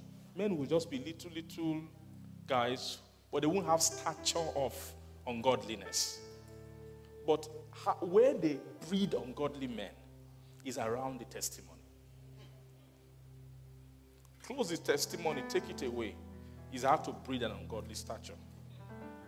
Because blasphemy, blasphemy is a reactive posture against something. Nobody blasphemes in a, in a vacuum. The way they train the nature of blasphemy is exposing a, a soul being exposed to the truth, but training the truth to hold it in unrighteousness. It's a training. That's a training. That's, a, that's how Satan himself was trained. He was trained in the inside the the kabod, the glory, inside the presence. He manufactured a nature with all the, the, the strength of the ambience of the weight of the glory of God. Say peace with God. This thing, so this is something that God takes very seriously because Praise God. Once light comes, that's what Jesus Christ said. He said, This is the condemnation. He said, I'm, he said, I didn't come to condemn. It's not that, hey, you did bad, I don't like you, you are like, you know, it's not that. It's that, that this is the condemnation. This is how men are condemned. Is that light came, but men love darkness rather than light. Are you seeing that? It's, it's, your, it's the reaction of men to light that brings about either approval of God or condemnation from God. So the idea that is when you see plagues, all these guys, blasphemy, oh, those worldly guys far there, those bad worldly people. No, no, no. A lot of times, it's people, it's our exposure to God's standard. Except the soul is exposed to God's standard, you can't really reveal the work of the devil. Pray the Lord will give us so much grace. There is a there is a demand for of heaven. Heaven is making a demand. Along with the increase of the speaking, the revelation, the sight, the light, that's coming. With it is coming a demand of, for a response. And there are two sides. Heaven is counting on your response. Hell is also counting. Devil is also counting. What will you do with the truth? How will you respond to the truth? Will you make a resolve for righteousness or are we going to hold it in on and unrighteousness. Let's just begin to pray. Just ask the Lord for help. Help, help, help, help, help, help. We need help from heaven. Shakari Haramasuta. Karista pari helwa sokoria da bozo sekete prando. Mari kahali hala osto prahasta pare oskeri bahai. Mantala bahoya. Mari kama sukresta parudia osingeri heramoste. Mashandeli kayene merukai herios. Epretala masi kai elkon al prata pahuria rabazubi. Ve kaenios, ekrios, ekrios, ekrios. Ekrios, ekrios, ekrios. Ekrios, ekrios, ekrios, ekrios. Empra carabazorie caimaruste caindo la para la bazuta i caere você. Aim call, artesy. Those of us who need some repentance right now, just begin to ask the Lord, have mercy. Have mercy, have mercy, have mercy. Teach me the right heart, the right culture, how to handle the truth, how to handle the season of peace, the time of reconciliation, that I will not fall short, I will not neglect it. I will have the right attitude, the right response. Help me, give me grace. Give me grace, give me strength, give me strength, give me strength. Help me. Help me, help me, help my heart, help my soul, help me, Father. Oh, Nikamahariusa. Kara Ramasunde Nikaria Lamasukre Rabose. Remana Marano Sataya Rabasoria Lamasugre Namoria Lamosis. Makara Masoteli Ara Ramasunde Lebracarabosia.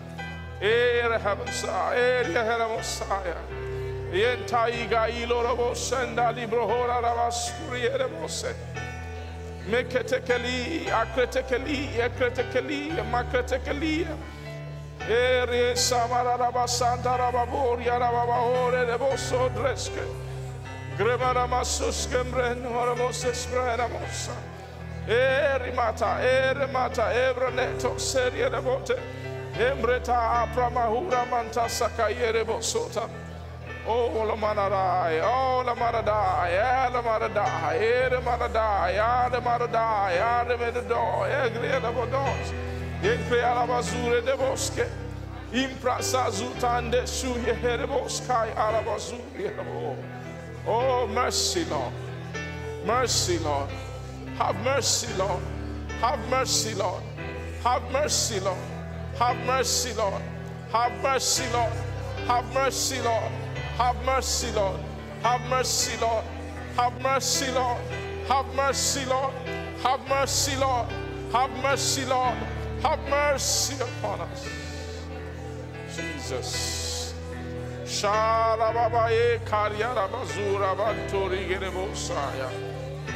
Merentangeli garamo sotto l'ingrente gereboso taieri bosche. Yenkata inkresa ingoli hedemota ingrenga yonjeremo. Ye paramasaya rabasoya. Engeno, engreno, engreno, engreno, engreno, engreno, engreno, engreno, engreno, engreta. Parikesh. Thank you, Jesus. Some of us are asking and saying, Lord, maybe the place where you are now is not where you started from in terms of your journey with the truth. And you are saying, Lord, I want you to rekindle my relationship with the truth, to rekindle my the oil of my fellowship, the, the zeal, the passion in my heart for your word and for your truth, the desire to align myself with you. If you're that person, just begin to speak to the Lord right now. Just begin to speak to Him right now. Just begin to speak to Him. Begin to speak to Him. Just begin to speak to Him. Begin to speak to Him. Begin to speak to Him. There will be a release of grace, a release of grace, a release of a fresh grace, a release of a new grace, a release of a new anointing, a release of a fresh grace. Oh, Manikasia, to reconnect, to reconnect with the spirit of salvation, to reconnect with the spirit of salvation, to reconnect with the spirit of the truth, reconnect with the spirit of the word. That there will be a reopening of ears if, if that's your desire. Some of us are praying for that, that we want to hear again in, a, in an inspired way. We want the channels of the speaking of the Spirit, the doors of revelation, the doors of sight, the, of the living word, the flame of the word, the Spirit of the word to become alive again, the Spirit of the New Testament. Oh, Father, we pray, let there be a resurrection, a resurrection of ears, resurrection of minds, resurrection of hearts, resurrection, Lord, a, a, a fresh ease of life, oh God. Mandeli karabosto predivaradosa. Yempa uriata pariole boskeriere bozonta igreta maruda geso. En samamai, atale montai, atale montai, atale mota. En tarabahu krehele bosketa yai. Oh, thank you, Father. Thank you, Jesus. Thank you, Jesus. Thank you, Jesus. In Jesus' name we pray. Our Father in heaven, we just bless your name. We thank you this morning for your word. We receive it with meekness, with humility, with brokenness of spirit and brokenness of heart. Holy Ghost, let this word not just be words, infuse it with power, ability to dissolve wrong resolves ability to war against enmity in our hearts against God. To recreate the environment, the atmosphere conducive for agreement, for making of peace, cutting of new covenant, fresh covenant within the depth of our soul. Thank you, our Father. We pray this word will not stand against us in judgment, but rather it will bring about increase to bring about addition. Thank you, our Father. But I pray for the gift of the, of the presence and of the Spirit. The Spirit and the presence for cultivation that makes hearts soft and receptive to the moves of God and to the words of God. I pray you will give to every person today Thank you, our Father. We will grow in peace with you. We increase in the peace of Christ. Thank you, our Lord. We give all the praise to your name. In Jesus' name we pray. Amen. Praise you dwells between the cherubim, shine forth. You dwells between the cherubim, shine forth. You dwell between the cherubim,